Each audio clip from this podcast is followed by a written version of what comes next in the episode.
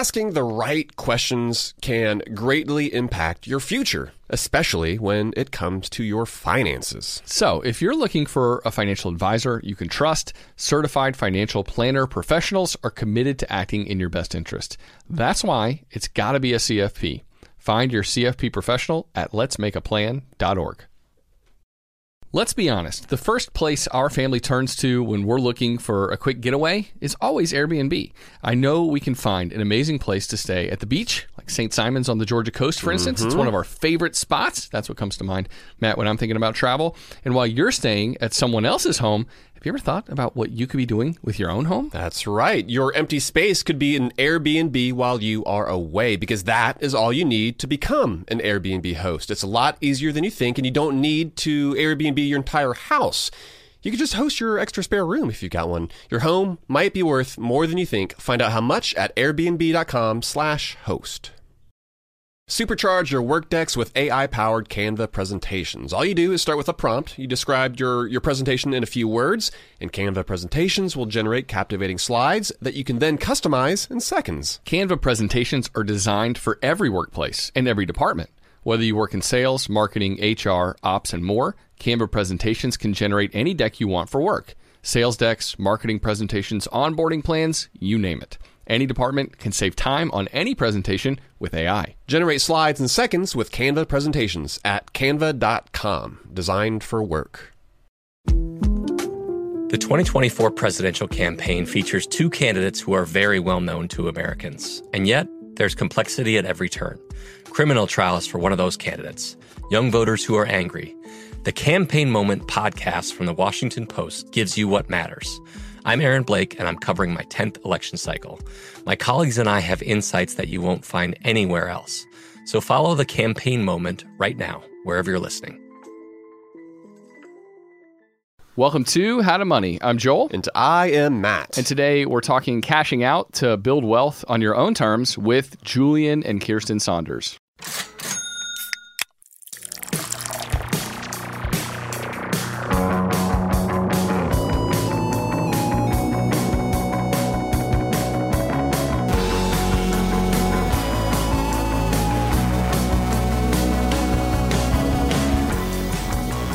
That's right, our friends Julien and Kiersten Saunders are joining us on the podcast today.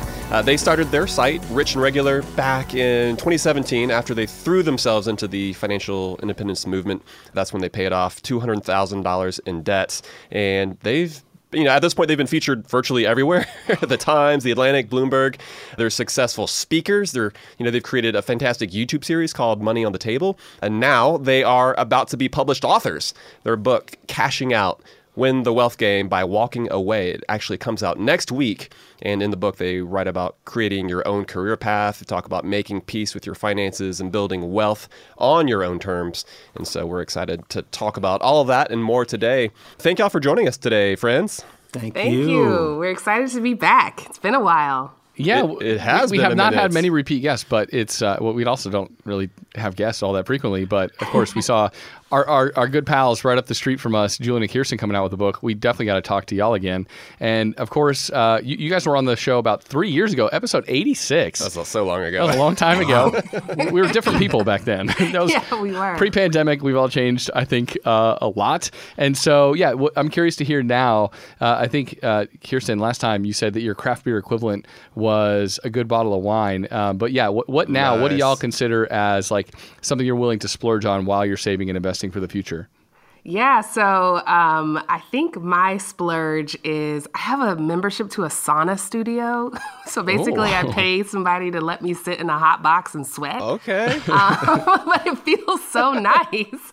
And so I would say that it's not a splurge because it's super expensive, but it's a splurge because it's kind of weird and niche. 'Cause it's But I out love there. it. Yeah. Yeah. Yeah. First person I've met doing that. But uh, I know they sell saunas at Costco, by the way, Kiersten, if you ever want one like in your house. You can I am obsessed. Three thousand dollars, you can have one in your garage. That's right, that's right. Tomorrow. they're on my wish list on Amazon. So Amazon's always like, "Hey, it's on sale," but I don't know where I put it. Like, I that's the problem. Okay. On the roof. Well, have Julien build you out a new new little space Yeah. just for the sauna. He's it's got just it. a health and wellness center out the uh, Saunders retreat. That's right. Uh, what about you, Julien? Has, have things changed for you? Because I, I think I remember yours being one of those fancy. It wasn't a green egg. It was one of those other fancy grills or smokers. Oh yeah, yeah. I've got the time. Kamado Joe, which is You still uh, rocking that? Oh yeah, I still rock with my Kamado Joe. I'm Team Kamado all day. Um, I will say what I've been splurging on is just like content, right? So I just splurged, and it's not that much of a splurge, but considering there are free alternatives, I just bought Luminary. Uh, which is like a private podcast uh, network, which I've just really, really enjoyed. Um, there's just something to high quality, thoughtful, high produced content that I really, really appreciate. If that doesn't qualify for your game, then I would say no. I, I go to a bougie uh, when I do decide to get a haircut. I, I go to one of those bougie appointment only barbershops where you get a haircut and like you can even get your hand dipped. I've never got my hand dipped, but I get like a. I don't even know what that means. Like in wax or something? Yeah, it's like they dip it in Okay. wax for some weird. I don't know what happens or what that does. Probably something to do with my cuticles. Um, But it's a very bougie situation. I show up and they ask me if I want like a bear or something. Like it's pretty cool. Oh, that's the kind of that's where I need to go. Yeah. Like, you can hang on to the, the hand wax. Although I have heard about that. It's nice and warm, right? It like locks Yeah. in the moisture. Yeah. That whole uh-huh. thing. They got I'm pool just, I'm- table. Sounds I get like a head massage. I oh guess. my gosh. Yeah. I feel like I'm doing life wrong right now. Talking to y'all. Generally speaking, I'm already relaxed just hearing about the things that y'all do. Living vicariously. Seriously. well, thank you for sharing that. And it is interesting to, to think through how just our priorities change over time. Mm-hmm. And that's true with the things that we, uh, you know, that we treat ourselves to. But let's dive in and let's, let's dive into the book specifically. What was the, the inspiration to write this book? Um, and, and specifically, too, the, the significance of the name Cashing Out. We would love to kind of hear you talk about the book before we kind of dive into the book. It's got a nice ring to it. Thank you. Um, you know, I think the inspiration, there's several, but the one that I, you know, think about probably the most is, you know, when I first found this movement. And I just remember being so frustrated by not being able to share that excitement with the people that I knew and loved. I would find podcasts like yours and others and blogs and all these things and I would just be like, man, this is life-changing stuff. And I'd go to share it with like friends and family and coworkers and it, it they just did not share the same excitement as I did.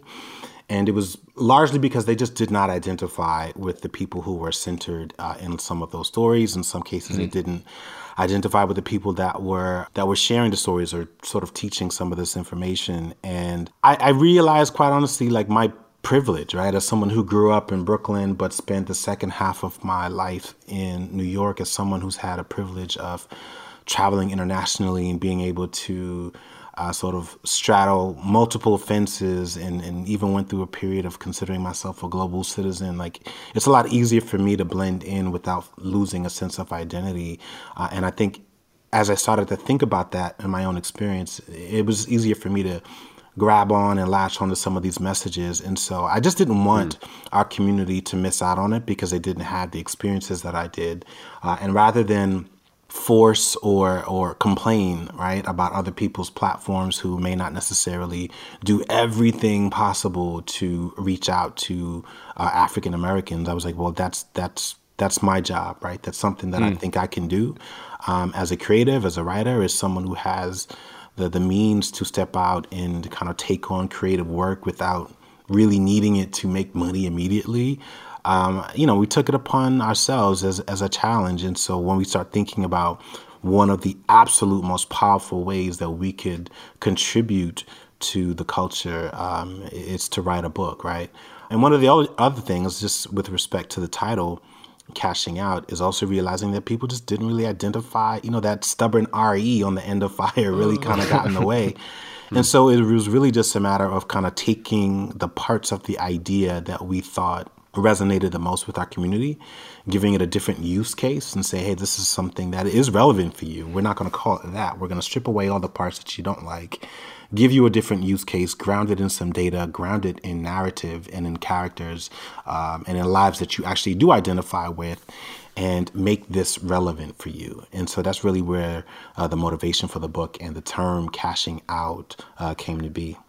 Yeah, I feel like the RE is kind of part uh, the, the financial independence movement I totally get behind and then the RE kind of loses me to a certain Yeah. extent and I think so especially early on in the movement there was a lot of uh, a lot of uh, intention intentionality placed on those last two letters. It was kind of uh, running away from something as opposed to running to something, and that's what kind of lost me at least. But let's talk about your particular story because you know y'all have paid off like a significant chunk of debt. You've become sophisticated investors. You've built a business that's helping tons of folks. You're you're like standing in the gap really. Like what I heard you say there, Julien, is that y'all are filling a void that there was people like you your voices were needed out there. And but but you also say that you were living the black american dream but that you were naive. That's what you say in your book. So i'm curious like what were you naive to? What did that look like? I think we were naive to how far meritocracy would take us. So far, we had climbed up the ladder, we had done all the right things, gone to school, got the job, got, you know, the accomplishments that we were supposed to get. And I think we assumed naively that that would continue for the rest of our lives. And there hmm. became a point where we realized that the wage gap was growing more severe. We were passed up for promotions that we thought that we knew we were qualified for and that we, in many times, deserved because we were already doing the work. We started to encounter the challenges that come with aging parents who are underprepared for retirement. And mm. so, as we started to think about all of the hurdles that we would need to face, we realized that the path to just keep working a job for 40 years, expecting to get reasonable raises and promotions to keep up with the cost of living, was just not as reliable of a strategy for, for us as it was for some of our peers. I mean, this is kind of what you're hinting at, but in your book, you say that the math is simple, but black life isn't. And so you kind of you're enumerating some of those points. Can you can you talk a little bit more about what you mean by that? Yeah, so I think one of the biggest examples, uh, and again, this really comes out of having and being willing to have uncomfortable conversations. And, and if there's one thing I am I've mastered over the years, is just kind of forcing that issue at the worst times. Like, oh, let's go out for cocktails tonight. It's like, yeah, and then we get there and I was like, have you heard of this thing called the sandwich generation? you know, and it's like it, it- it's a huge issue for us, right? Uh, and so the sandwich generation, this idea that there are people who are financially responsible for supporting both children and uh, aging parents, is something that if you're if you're rel- relatively familiar with personal finance and the in, in that world, maybe you've come across that term. But when you start to look at some of these things through a racial lens, uh, one of the things we realize is that while that may be an issue for a wide, broad set of people, you know, I think for black people specifically, it's it's a really, really big challenge because what it really means is that because your parents, more often than not, will be significantly less prepared for their own retirements, you're going to be financially responsible for supporting them much sooner than you anticipated, right? And so when we start talking about how complex black life is, it's well, well how do we solve for that? Um, how do we also reconcile the fact that like here I am like as the first person that you know maybe made it to college and is getting a good job um, and it's like I have this desire to sort of build my own life. Maybe you have a child and now you've got to then think about well how do I ensure that my child's behind me can do some of those things? And all of these are things that I think most people can identify with. But I think the layer on top of that is like all right well one on average, you are paid less for the same work than your white peers. If you're a black woman, you're paid even significantly less. I think the number is around 67 cents to a dollar. So, how do we apply some of these general rules of thumb when there are these other forces that are that, that overcomplicate um, our saving and our investing? How do we solve for that when we know that we are likely going to be financially responsible for supporting our parents sooner than many of our white peers? Um, how do we how do we even start a business? How do, how do we, you know, try to own a home when we know that by and large our communities and the property values of those homes don't appreciate at the same rates as others? And so it just, after a while, just gets so complex. We mm. just start to realize that white people just say it is what it is, right? We just sort of hide behind the comfort of these cliches and just ignore any of these issues and just do what's safe right you're not going to take Yeah. any risk you're not going to start a business because it's just not worth it like you know your parents fought to get you where you are and now they're reliant on you and you've got kids and you just it just all of that i think leads to repeating the cycle and um, we wanted to at least shine the light on a way of thinking and a pathway that we think could solve for some of the issues that we know our community is facing. Yeah, I feel like maybe the face of the fire movement at times has been just extremely youthful, maybe dual income, no kids, living that van life sort of thing, and it looks it looks one way, but but y'all have brought like a maturity, uh, a voice that reflects just a lot of different considerations that need to be made if you still want to pursue financial independence and take care of your family at the same time. And the, the premise of your book is that you should get ahead financially and then quit your job. That's a, a lot of what you're speaking to. I'm curious though, when you guys, it sounds like also when you first heard about the fire movement, you were instantly skeptical. Like what what caused that skepticism, and then what made you maybe come around to thinking, wait a second this is for me. This is what I want to pursue, and this is the right path forward for for uh, us as a couple and for our family. Yeah, I think I was the more skeptical one, and I think it was because I was in a mindset where I felt like I needed to adopt every principle of whatever financial philosophy they were presenting.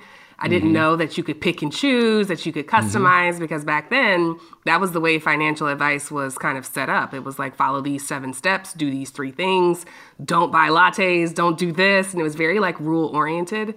And so I didn't feel like I had the flexibility to adjust this way of living. And when I would look at what they were doing, the budgets, where they were living, what was included in the budget, what wasn't. I was just like, I already know I got expenses that aren't counted here. I got a hair care expense, I got hair removal expense. I I'm not seeing a sauna, uh, a sauna membership yeah, in any of these line items. I want to go to. and so it just didn't feel like it was going to be sustainable. It read as deprivation to me, and I know now mm. that's not what they were experiencing, but that's how it read to me at the time. And I think when I came around to it was when I started exposing myself to more voices and when I got offline and met people in real life. So starting mm-hmm. to attend, you know, the FinCons, the conferences, the meetups, where you realize that the fire community, the financial independence community, is more than just bloggers. Like bloggers are like 1% of this large money savvy community. Most people are sane and rational and just don't have time to like type all their thoughts into a website but they're too busy having fun yeah. than like nerding out on all the specific math equations of fire. Exactly. And once I realized, like, oh, that cool couple we met at the bar in Thailand, or that nice family that stopped and talk to us in Charleston, like that's the essence of the community. I started to be open and realize like that's actually the life I want. I want to be able to pay for a young couple's meal secretly or just give an encouraging word to a mom who might be struggling with her kid. I think about all of those moments that I've had and a lot of those have been enabled by people who were financially stable enough to afford to like slow down and really just mm. take advantage of life and be kind to people. It's not only a bunch of folks who are taking advantage of all of the hacks and finding mm-hmm. ways to be frugal at every at every turn.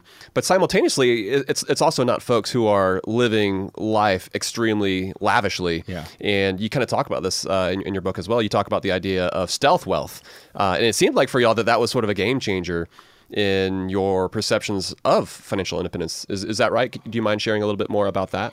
It was because, um, you know, when I thought about stealth wealth, I kind of thought about it as a cure for what is considered black excellence. Um, and, and I apologize if I'm like using one, you know, abstract term to, to define another.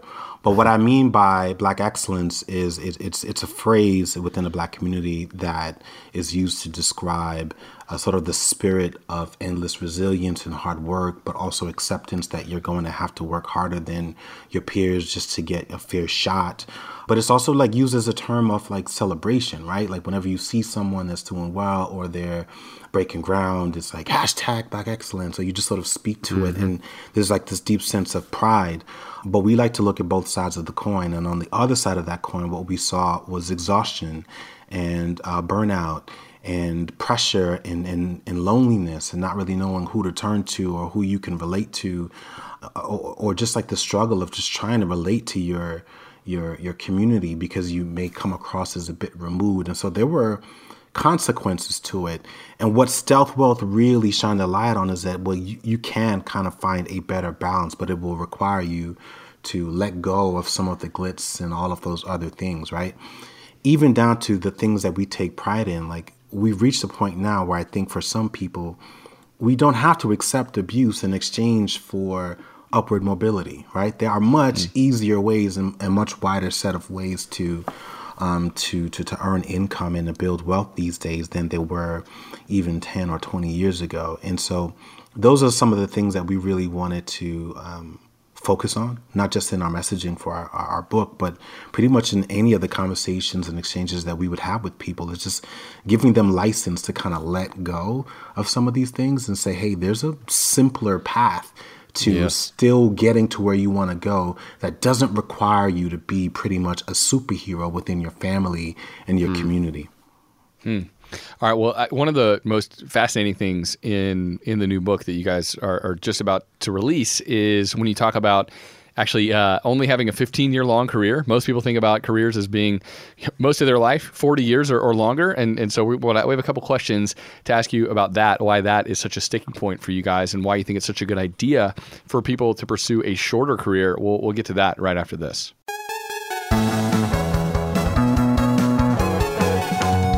When it comes to financial advice, you got to trust the source. That's why you listen to this podcast. And if you're looking to upgrade your wallet, you need to turn to NerdWallet.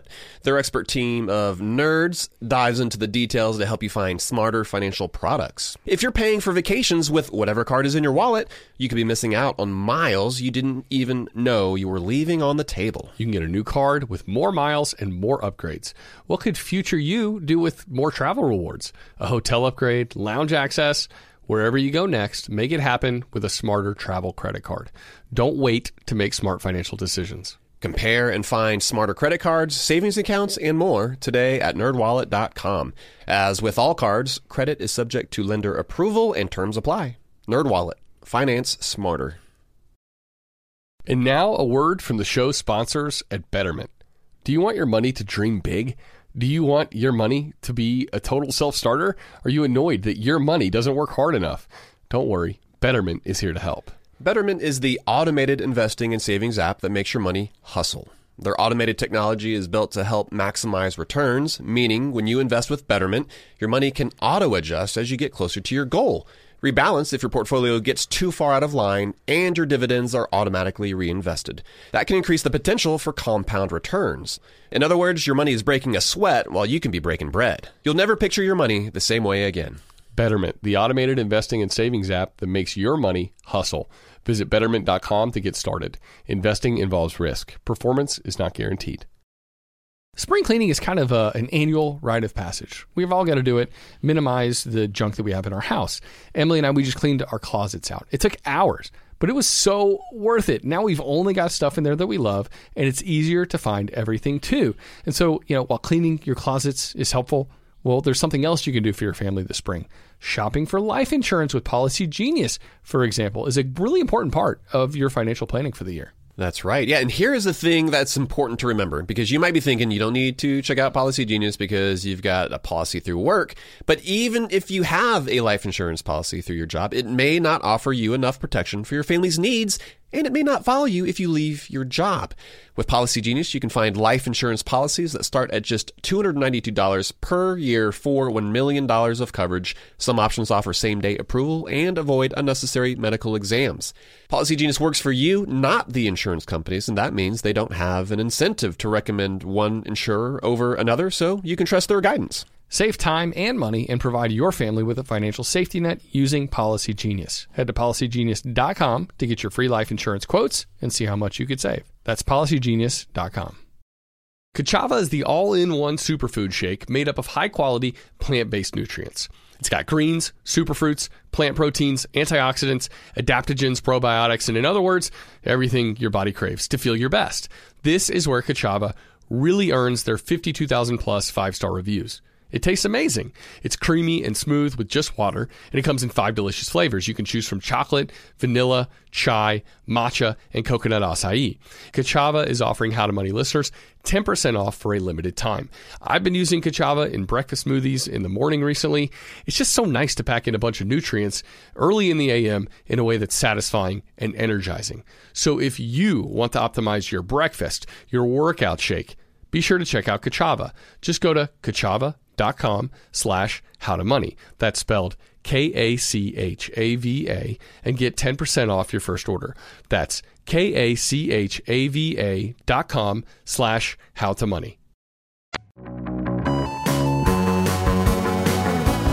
All right, we're back from the break talking with Julien and Kiersten Saunders. And Joel, forget the, the 15 year mortgage. Let's talk about the uh, the 15 year career. You might need both. Both seem like uh, wise paths to take. But for real, y'all, y'all have a, an entire chapter dedicated to the 15 year career. And uh, most folks, yeah, they're, they're going to say that that seems pretty ridiculous. Sh- you know, yeah, you should be looking at 30 to 40 years. Uh, but talk to us about the stages of a 15 year career and, and why you think it's just a much better approach. Yeah, the 15 year career was really just about challenging the narrative that careers have to be this lifelong pursuit. Because the challenge when you make something a lifelong pursuit is that it becomes a part of your identity. And so leaving that career or pivoting out of a career that may not be sustainable or profitable hmm. for your family is much, much harder to do.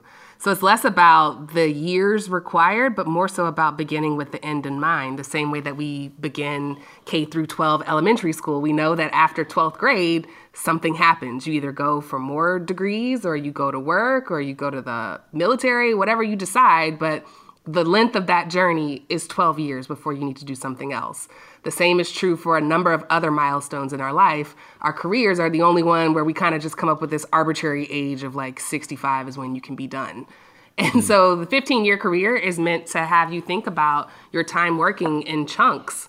And the way that we've kind of broken it up in the book is the first five years is really dedicated to building a strong financial foundation. You're focused on frugality. If you're in debt, you're paying that off aggressively.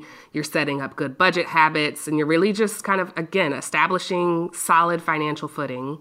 The second five years is about skill building and learning to navigate your workplace for what it's good for. Corporate America has been a great training ground for a lot of people in teaching them soft skills and helping them build a professional network. Many companies offer benefits that allow you access to learning and training from great universities. So take advantage of all of that stuff, build up your skills, start to understand how you can then trade those skills in for financial capital, meaning get promoted or get new jobs. And then the third five years is really about, oh, and sorry, in the second five years, you're also investing. Uh, the third, right? yeah. Yeah. hopefully. Uh, in the third five years is really about practicing monetizing those skills outside of your current employer. And if you don't have to do that, that's great. If you've found an employer that continues to pay you and get promoted and, and offer you opportunities for financial growth, that's great. But for a lot of us, you lose kind of that momentum in your in your current employer there's been tons of research that says the best way to get a significant salary increase is to actually leave your job and so the third five years is about learning how to monetize and create different income streams outside of your traditional employer so it could look like a number of things going to apply for new jobs to test the value of your skills in the marketplace. It can look like taking on new assignments. It can look like setting up for contract and freelance work outside of your nine to five, maybe starting a side hustle or a business. It's just teaching you the difference between wages and salary, which is one form of income, and the rest of the series of streams of income that you can create just by, again, taking your skills and the value that you bring and exchanging it in a different marketplace than your employer. Yeah, I think what you're what you're getting at too, Kiersten, a little bit there is is the fact that employers are certainly aren't loyal to workers in the same way that they used to be in our parents' generation, and so we should be less loyal as well in order to think more about our own career and less about uh, just like moving up in the same organization that we started in. You know, and if I could just add, so yes, and I also think that it, it, it's about time that we have that conversation courageously, right, without it feeling like it's a big taboo, right? Like it's not mm-hmm. it's not a surprise anymore, right? Gen Z already understands this. They're mm-hmm. communicating it very loud and clearly. I think for us, it's it's the it's the boomers and the geriatric millennials of the world that are really still kind of holding on to some of the lessons that we were taught, right? But Yeah. like to your point, it's so clear Um, I think that what we really, you know, one of the things that I think is missing from the impact of the fire movement is the impact that it has on the future of work, what it means for employers, uh, how do you attract or retain financially independent employees. Um, it's just a completely different approach than you would people who are without question reliant on the income and there for the job and hopeful for promotion. The way that they approach work, their needs, the way that they need to be managed is completely different. And I think even when we go back to what Kiersten was saying, the idea of everyone putting themselves in a position where they can walk away, like that's just a sense of empowerment that I think everyone deserves, right? Mm. Everyone deserves that ability to be able to walk away from a job like for a variety of reasons, whether it's for health issues, mental issues, to raise your children, or just because you you know you maybe have been dealing with some traumatic experiences at work. Like you you you deserve the right to be able to walk away with your integrity and with some financial stability. And so that's really why we wrote that chapter was to say, well, here's how we were able to do it here's what you should be doing throughout that 15 year process, which, by the way, you can start at any point, right? It can be right out mm-hmm. of college, or you can be in the middle of your career and then say, all right, I'm on a 15 year uh, wind down period. But yeah, that's really what it was about. It's just like helping people sort of regain some of the control over their financial lives and their personal lives that right now uh, they don't really have. I think what you said there is, is so good. How employers are having to take a look at, re examine how it is that they can retain talent or why it is that employees are, are wanting to work. Because, you know, we think that folks can find a lot of meaning and, and personal satisfaction and fulfillment within their work, right? Like it doesn't have to be something we, we escape from. But yeah, like what are your thoughts on that? Can you share what you believe about finding fulfilling work? Uh, how do you, I guess, balance the, the idea of, of cashing out, right, which is the name of your book, with sort of the idea of finding sort of satisfaction and meaning within your work? I think finding fulfillment work is is is like a prize, right? Like that's what we do. We do fulfilling work. Yeah. Um, it's something that we own. We are um, in agreement with the sort of power dynamic between us and any of the clients that we work with or the people that are customers of ours. Um, and, and, it's to me, honestly, a dream come true, right? We get to do work that we're yep. proud of, that has um, impact in things that matter to us. Uh, we have control over what we can say when we say it. Uh, we don't have to ask anyone uh, to take time off, right? Like it's a much, it's a very free and fulfilling experience. I think everyone deserves that. I think everyone, for the most part, desires that, but they don't quite know how to get there, right? And that's where all of the the, the sort of debt payoff and like being um, a bit financially savvy with respect to investing, but also identifying other ways where you can create income that you control uh, on your own terms comes into play. Uh, so it's it's complex. It's multi pronged for sure. Right.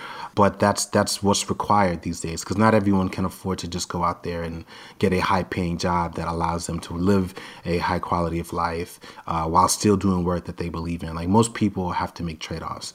Um, yeah. And so what we're trying to do is create and shine the light on a path or an approach that allows people to check a few more of those boxes that are important to them. And hopefully at, at, the end of that 15 years by the way the, uh, of that 15 year career you are able to maybe make less money to work for yourself and to do something you enjoy more. There Absolutely. are all sorts of ways to kind of leave the workforce and not still need that same paycheck. You can find ways to get by on less because you've been good with money and uh, for the ability to get to do exactly what you love. That's a that's a great trade-off for a lot of folks too yeah, I think it gives people the break that they need or the the the milestone that they need that corporate America doesn't naturally give you or that the workplace doesn't naturally give you to reevaluate what matters to you. I think we treat fulfillment as if it's this fixed point in our lives, but the truth is what was fulfilling to mm. us when we were in our 20s and 30s may not mm. be fulfilling to us in our 40s and 50s. But if we right. never stop to actually ask ourselves, do I still enjoy this thing the way that I need to? Mm-hmm. Is it mm-hmm. still as fulfilling as it was when I was younger or living in a different area or the student makeup was different or the school was less crowded, whatever it is? you you you deserve that. You deserve an opportunity to be like, actually, I don't know that I want to do another round of this. I don't know that I got another 30 years in the tank. And what the 15 year career enables you is like a set point to say, okay, you've done enough good work, you've done enough good financial kind of setup to actually ask yourself, is this something I want to continue doing or do I want to pivot into doing Right. something different or do I just want to stop altogether? You have given yourself the option at that point. Yeah. Exactly. Yeah. Well, so I mean, what you're you're talking about, like you said, reassessing, re-examining, in order to determine if it is time to quit. Like, what are some of the questions that you recommend for folks to ask themselves? How do you evaluate whether or not it's time? I think one of my favorite questions is uh, who is this job teaching me to be? What kind of person is this job teaching me to be? That was one of the questions that I asked myself when I was preparing to quit because I didn't feel ready and I had to admit to myself that I may never feel ready. So I need Right. a different question instead of like a yes or no kind of close ended question. And so when I started to think about who the job was teaching me to be, what I was becoming by continuing to sit in this position, it was, you know, someone who needs direction, someone who creates projects but can't quite finish them because of lack of organizational alignment. Someone who doesn't have the autonomy to recruit and train and develop employees the way that I want to. And as I went through the list, it wasn't all negative.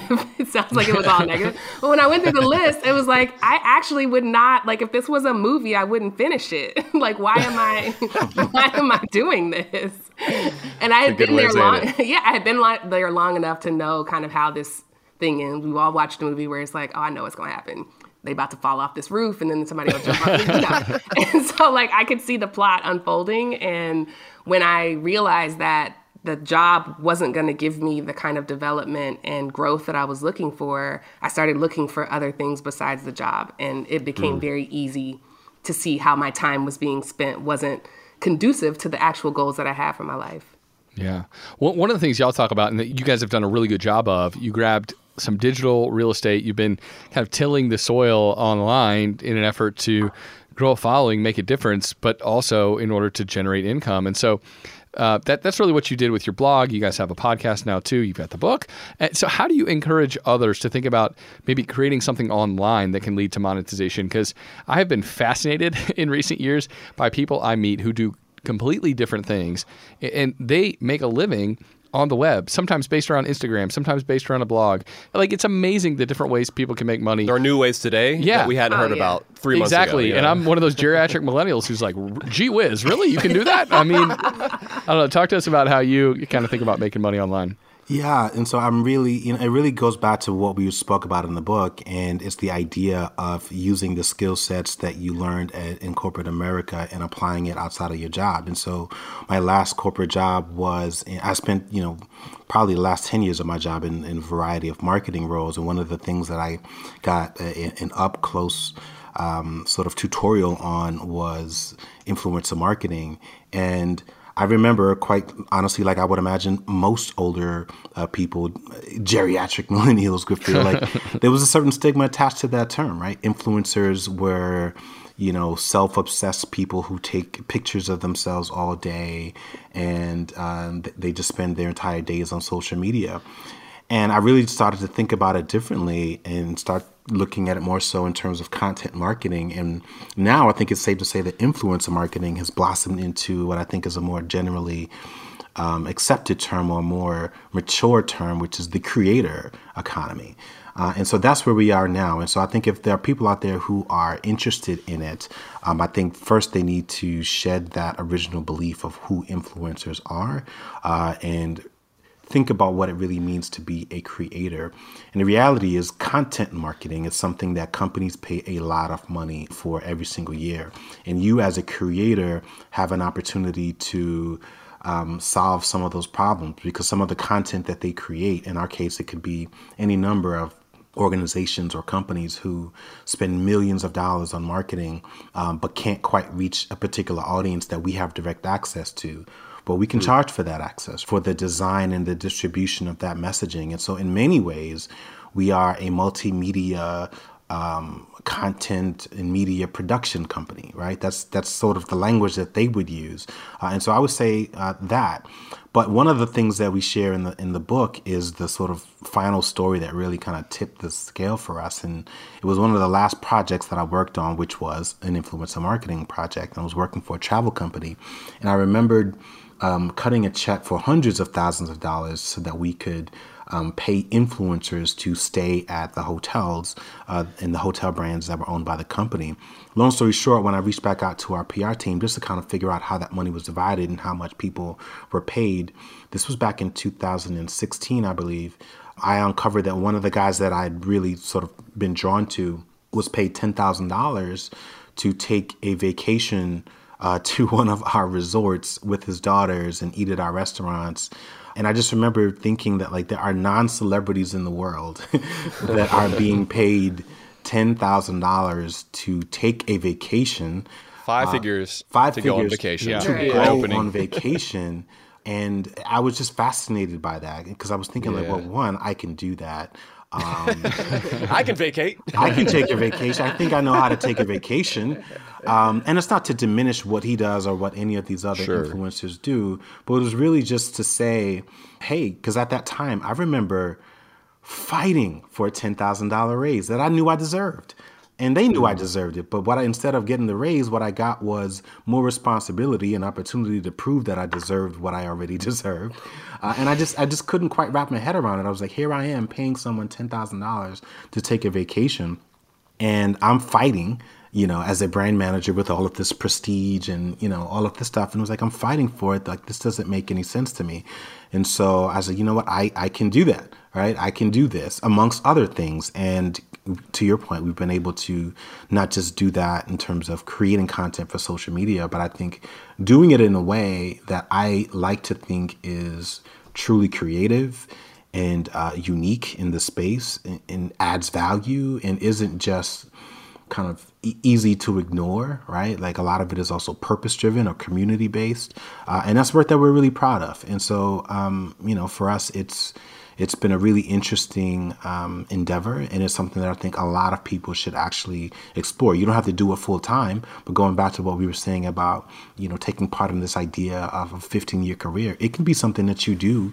part time, and you only have to do it a couple of times, and it could be more than enough to fund a Roth IRA for that year, or to help expedite a debt.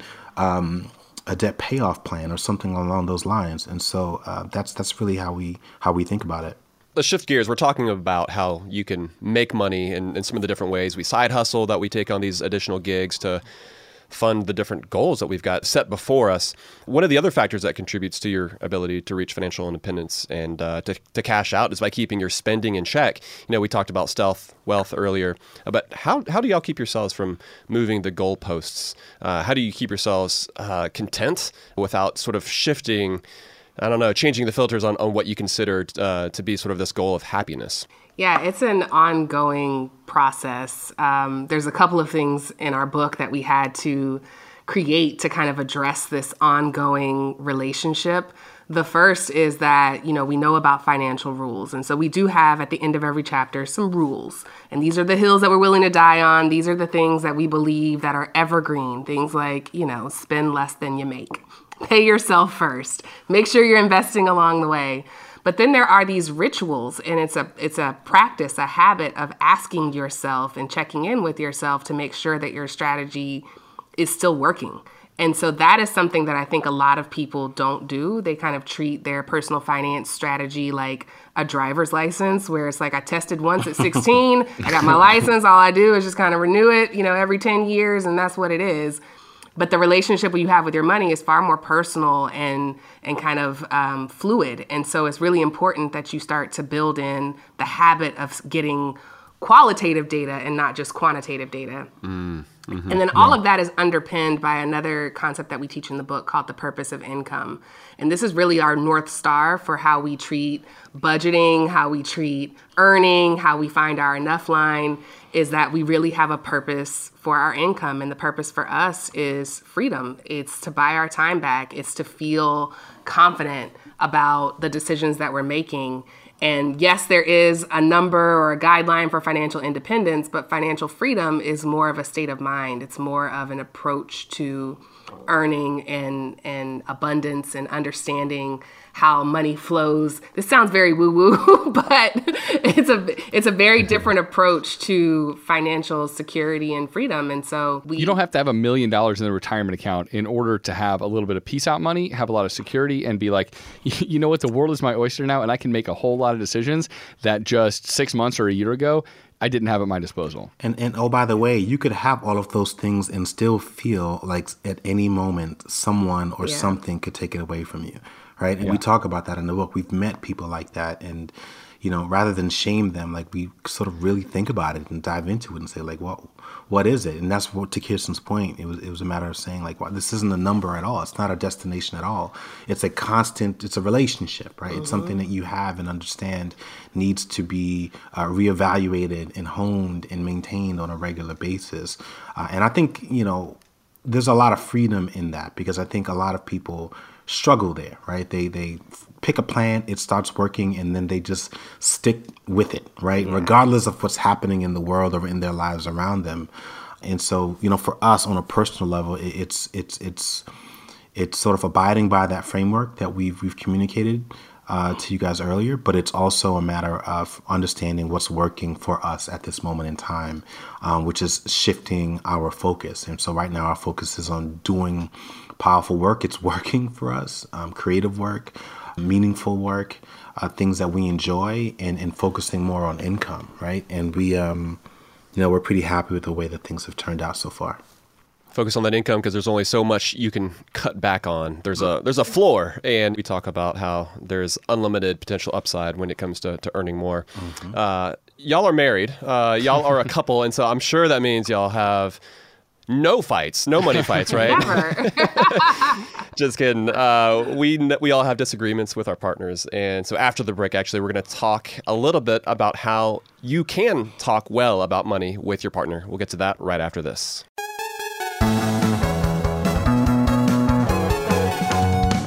When it comes to financial advice, you got to trust the source. That's why you listen to this podcast. And if you're looking to upgrade your wallet, you need to turn to NerdWallet. Their expert team of nerds dives into the details to help you find smarter financial products. If you're paying for vacations with whatever card is in your wallet, you could be missing out on miles you didn't even know you were leaving on the table. You can get a new card with more miles and more upgrades. What could future you do with more travel rewards? A hotel upgrade, lounge access, Wherever you go next, make it happen with a smarter travel credit card. Don't wait to make smart financial decisions. Compare and find smarter credit cards, savings accounts, and more today at nerdwallet.com. As with all cards, credit is subject to lender approval and terms apply. NerdWallet. Finance smarter. Ka'Chava is the all-in-one superfood shake made up of high-quality plant-based nutrients. It's got greens, superfruits, plant proteins, antioxidants, adaptogens, probiotics, and in other words, everything your body craves to feel your best. This is where Ka'Chava really earns their 52,000 plus five star reviews. It tastes amazing. It's creamy and smooth with just water, and it comes in five delicious flavors. You can choose from chocolate, vanilla, chai, matcha, and coconut acai. Ka'Chava is offering How to Money listeners 10% off for a limited time. I've been using Ka'Chava in breakfast smoothies in the morning recently. It's just so nice to pack in a bunch of nutrients early in the AM in a way that's satisfying and energizing. So if you want to optimize your breakfast, your workout shake, be sure to check out Ka'Chava. Just go to Ka'Chava com slash how to money. That's spelled K A C H A V A and get 10% off your first order. That's K A C H A V A dot com slash how to money. Joel, so we were just recounting our trip to Scotland. This is the trip that we took this time last year, actually, with some of our friends over the weekend. And one of the highlights from Edinburgh was stumbling upon the absolute best meat pie shop. Mm-hmm. They were fresh out of the oven. They had that perfectly flaky crust. But guess what? That serendipitous experience would never had happened if we'd stayed at a boring hotel. We had found the perfect flat in the coolest part of town thanks to Airbnb. Oh Matt, I'm still dreaming about those meat pies. You're making my you're making me drool. And while turning to Airbnb might be a no-brainer when you're looking to spend some money on travel, it might not be the first thing you think of when you're looking to make some money. Why let it sit empty, your house, when it could be earning extra income, though? It's the financially smart thing to do. Hosting can easily fit into your lifestyle and is a great way to earn some extra dough. Yeah, that's right. Your home might be worth more than you think. Find out how much at airbnb.com slash host. If you're listening to this podcast right now and you're a small business owner, listen up. Upswell Marketing would like to remind you that when customers choose your small business, they're actually choosing you. So focus on super serving your existing customers and let Upswell handle the pipeline generation of new leads and customers. They do everything from hyper targeting best fit prospects through campaign optimization. Upswell Marketing's unique approach includes direct mail, search engine marketing, and social media ads, and has fueled more than 10,000 small business success stories. Upswell specializes in developing customized direct response campaigns and is now offering a no obligation free assessment of your current marketing strategies. Not to mention, new customers also receive 15% off their first order when they mention that they heard about Upswell on this podcast. For more information, visit upswellmarketing.com. That's upswellmarketing.com. All right, we're back. We're still talking with Julien and Kiersten Saunders about cashing out in order to build wealth on your own terms. And they're this like super sweet, lovey dovey couple who uh, knows a ton about money. They're always so sweet. That's right. Especially to each other. Like Matt, they never, I can never see either of them saying a harsh word uh, for, uh, towards the other. But you guys, you actually take a, a long, uh, a hard look at relationship dynamics in your book and, and how money uh, infiltrates the it can it can actually you know take down a relationship. It's actually the, the number one cause for for divorce. And and part of your intentionality with saving and investing, you said in the book, was to take that possibility off the table. Right? That was that part of the motivation to pursue financial independence. Yeah, we knew that money and arguments about money was the number one reason. So we said if we're gonna get divorced or separate, then we going it's gonna be number two, three, or four. like we really didn't want like that was our way of like kind of tilting the odds in our favor in the hmm. absence of like you know, some people have a very strong religious conviction or some other kind of spiritual conviction to keep them married, and ours was far more pragmatic just to say like the way that we're going to tilt the odds is just to take this off the table. And so we focused on that being a core part of, of our union is making sure that we had a solid financial plan and that we created goals together and that we would reevaluate whenever we missed or made a goal to understand like okay well did we set the goal realistically what happened how can we prevent this from going this way again or how can we accelerate it going forward? And so it's just become a natural part of our relationship. And even if you do have, let's say, a religious conviction about marriage and what it means for you and for your spouse, what a nice thing to have not just the number one cause of divorce, but the number one reason that people argue, right? right? That just causes division. Even if you know ultimately at the end of the day, there's no way we're not going to stay together, it still causes a lot of friction, unnecessary friction, and eliminating that, it just makes life a lot better. Yeah, it does. I actually, it's funny because I actually um, gave a talk to a, a women's group a couple of weeks ago about why money conversations were so hard in relationships. And one of the things that I cited was that technology has kind of changed the way that we partner up. 30 years ago, you were likely to marry somebody like from your neighborhood or, you know, your general town that grew up very similar to you. And so the values conversations never really kind of came up. But with the hmm. onslaught of you know, aviation where you can fly to different cities. You've got dating apps. You've got people who go to school in different cities. We're just a lot more mobile as a country. And so the reality is you can marry somebody that grew up completely different than you. And That's so right. as you're both bringing your money stories into the relationship and this is this is our story, there's going to be some conflict because one person feels like, "Oh, this is definitely the way that it should or shouldn't go," and the other person might have a totally different view. And so mm-hmm. understanding that that is normal and a, a side effect of kind of how the society and the social fabric of our country has changed really helps people kind of get past the first step which is like usually people feel bad if there's conflict in their relationship or if mm. they're if they have encountered some money obstacles they start to feel like oh shoot maybe this is not as solid as i thought it was and it's like no this is you need to learn how to talk about these things yeah, yeah. So that's kind of the the how these arguments begin to take place. Uh, certainly, I think technology is, is, certainly a contributing factor to that. So let's talk about what to do then about it. So instead of nagging and blaming, in your book you say there's a phrase that you can use instead to learn more about about what your partner is feeling. Can you can you share that with us and, and talk a little bit more about that? Sure. So the phrase is is "tell me more." there you go. Yeah, even as I'm saying it, it's like "tell me more," right? Um, and and it's something that I had to learn the hard way because again, I had very strong, and I still do, but at the time I had very strong beliefs about money and the and the importance of frugality. And, and Kiersten came from a very different uh, background and obviously had developed a very different point of view. And so when she would make certain recommendations, you know, it was it was almost like an automatic shutdown, right? Uh, and I had to learn like how deflating that could be, but also I had to appreciate that like at some point, you know, you have to spend money in order to nurture and grow a relationship. Doesn't mean you have to spend all of your money uh, or spend lavishly, but like this idea of of centering frugality at the center of everything has the potential to um, mm-hmm. place limits on the, the growth of your relationship. Even if we think about it from a standpoint of your careers, it's not uncommon for people, especially parents, that after a while, like you got to check in and say, babe, when was the last time we took a vacation together, right? Uh, and, and I think that's one of the other reasons why that story of watching this guy get paid $10,000 to take a vacation stuck with me because, you know, we didn't have a child at the time, but we were preparing for uh, our honeymoon, and I just remember feeling this immense pressure that wow, this is going to be the last time that we get to do something like this. And then I had to check myself and say, actually, that's not doesn't have to be the case, right? Mm. Um, and so, what are the things that we need to do differently to make sure that we don't tie ourselves to all of these unwritten rules of how relationships should be or how money should be managed?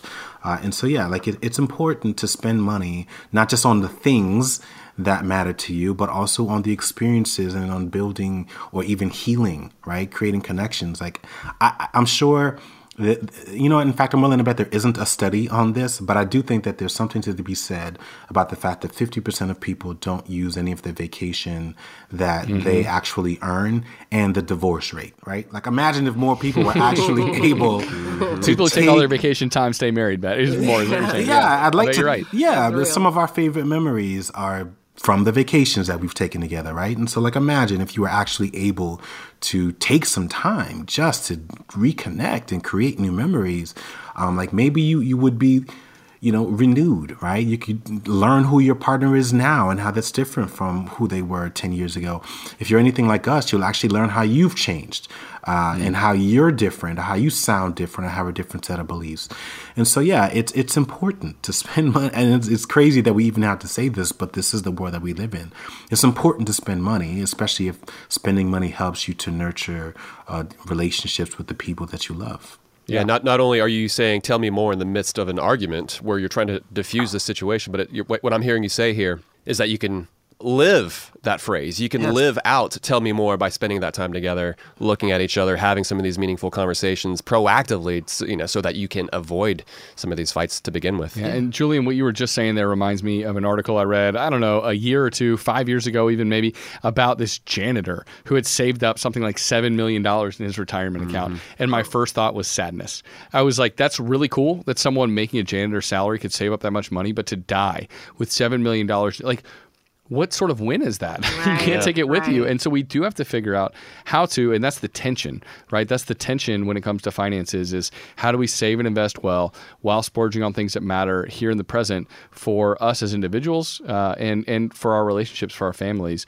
That is a tough needle to thread, but it's one we have to consistently look to. And we have to continue to thread that needle so that we're not leaning too hard in one direction or the other. I applaud you so much for using that example because, uh, one, I, I think the exact same way way. And so whenever I'm watching uh, someone who is retiring, right, and they're giving their speech, and, and, it just seems to be like a very consistent thing where it's very clear that their coworkers knew them better than their partner or their family mm. did and it's so common, right? And then they get retired and they go into this deep depression. They feel lost. They're at home with people that they don't know or that people, mm. you know what I mean? They don't have any of those things. And I think so much of it speaks to just our obsession uh, with work culture. And so, I, again, I applaud you for that and, and just kind of sort of rounding it out and going back to what I was saying. It's like, be open to some of these ideas. Be more open. If someone has an idea to go try something or to go somewhere or take a break or to be willing to unplug, I think all of these things are connected.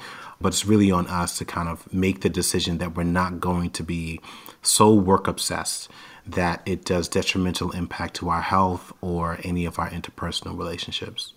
Hmm. I love it. I think it's a really good note to end it on. Cashing out is is hitting bookstores uh, this coming week, right, Matt? Mm-hmm. And so, all right, y'all, where where can uh, our listeners, where can How to Money folks find out more about you guys and what you're up to? Yes, Cashing Out, as you mentioned, available June 14th, anywhere books are sold. But if you want to keep up with us and our shenanigans, you can find us at richandregular.com. And then we're also on all of the social medias at Rich and Regular. Awesome. Well, Julien, Kiersten, thank you so much for joining us today. Thank, Thank you. you. All right, Matt. Always good to catch up with two of our favorite personal financiers. Maybe yeah. maybe our favorite couple in the personal finance world. Oh, if for any of the other couple creators out there, we like you too. But for Julien and Kiersten, we're talking to them today. Hey, so. I didn't have barbecue with them last month. Okay, so uh, that is true. Yeah, well, we're pumped about the release of this book. It's it really is wonderful. And but I'm, I'm curious, Matt, what was your big takeaway from our conversation today? So it was when we're talking about how to determine whether or not you're going to quit your job or not, whether it's the right time.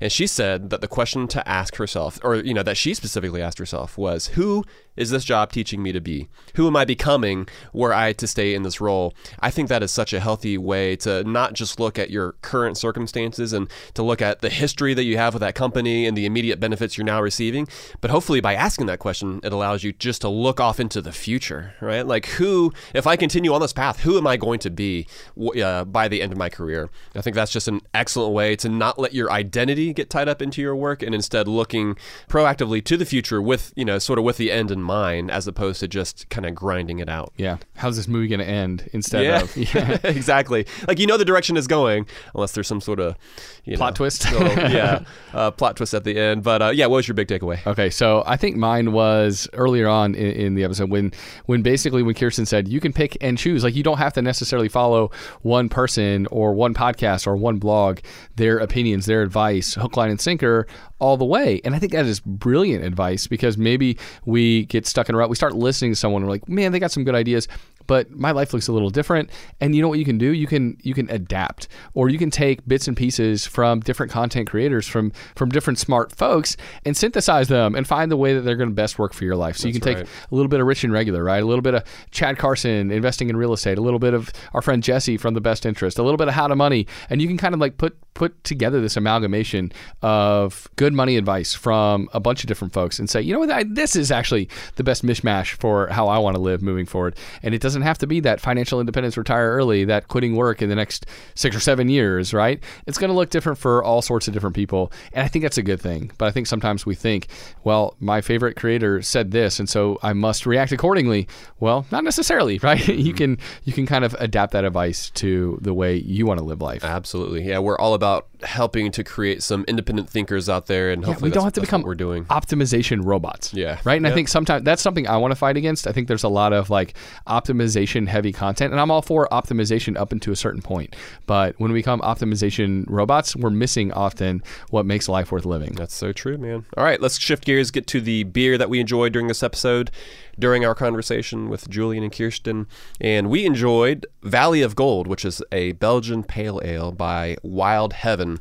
And this one was fermented with Belgian yeast and Brettanomyces. Uh, what were your thoughts on this beer? Oh, nice pronunciation on Brettanomyces there. Normally I just say Brett. just reading it right off the label. I thoroughly enjoyed this beer. This was so good. I was thinking it was going to be average, and this was like blew blew it out of the park for me. Yeah, it yeah. had elements of that farmhouse funk going on, mm-hmm. but it was also like bright and vivid with like yes. nice hop flavors so coming through too. For me, that's what did it. It, yeah. it, it wasn't just this. It wasn't uh, dull. I it thought it was going to be. Yeah, it wasn't dull and overly Belgiany, right? Like like it, you could totally taste some of the hops shining through, and so it was like this bright yeah. version of a Belgian of a farmhouse style, and it had what I would say so much personality. Yeah, yes. it's like a it's like, like a beer with personality. This was just like such a unique beer. Well, it uh, had the gold leaf on top of the It's got bottle, this which, gold, yeah, this gold, gold foil. which made me think that was this was ex- extra fancy. it was going to have some sort of champagne effervescence, and it did. Like it felt alive. It totally did. Kind of like when you when you open some champagne. I mean, I thought this was the best beer probably I've ever had from Wild Heaven, and one of the best beers I've had in I don't know, at least in the last few months. At least in the past week. We do get to drink a lot of good beer. So on, on the label here, it said this is a part of their mixed fermentation series, which I hadn't heard of, but I'm glad that we got to share this one, and I am 100% going to be looking for more of this beer, more from the series on the shelves. Wild Heaven, excellent job. It's great seeing an Atlanta brewery knock it out of the park. Man, this episode has been all about Atlanta. you and me, we're here in Atlanta. Wild Heaven, they're in Atlanta. And so is Rich and Regular. Uh, and so we'll make sure to link to Rich and Regular, some of their links, as well as where you can find their book, which will be out next week. Yeah, man. All right, that's going to do it for this episode. So until next time, best friends out. Best friends out.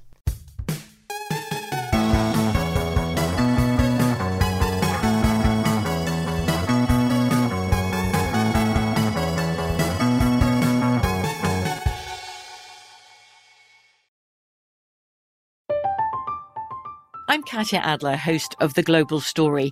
Over the last 25 years, I've covered conflicts in the Middle East, political and economic crises in Europe, drug cartels in Mexico. Now I'm covering the stories behind the news all over the world in conversation with those who break it. Join me Monday to Friday to find out what's happening, why, and what it all means. Follow The Global Story from the BBC wherever you listen to podcasts. Xfinity has free premium networks for everyone this month, no matter what kind of entertainment you love. Addicted to true crime? Catch killer cases and more spine-tingling shows on A&E Crime Central. Crave adventure? Explore Asian action movies on Hi-YAH. Searching for something extreme? Check out skating, snowboarding, and more on Fuel TV Plus, the global home of action sports. And find crowd-pleasing bops on iHeartRadio's Hit Nation playlist. There's new free shows and movies to love every week. Say free this week in your Xfinity voice remote. When it comes to your finances, go for the credit card that's always there for you. With 24 7 US based live customer service from Discover, everyone has the option to talk to a real person anytime, day or night. Yep, that means no more waiting for quote normal business hours just to get a hold of someone. We're talking real service from real people whenever you need it. Get the customer service you deserve with Discover. Limitations apply. See terms at discover.com/slash credit card. Open a limited time 11 month certificate at Kemba Financial Credit Union. At 5.25% APY, it's more than triple the national average, plus, it's a safe and secure way to grow your money. Visit your local branch or kemba.org slash CD for details. Offer expires May 31st, 2024. APY equals annual percentage yield. Restrictions apply. $500 minimum and $250,000 maximum deposit. Advantage status required. Comparison based on Bankrate average. Federally insured by NCUA.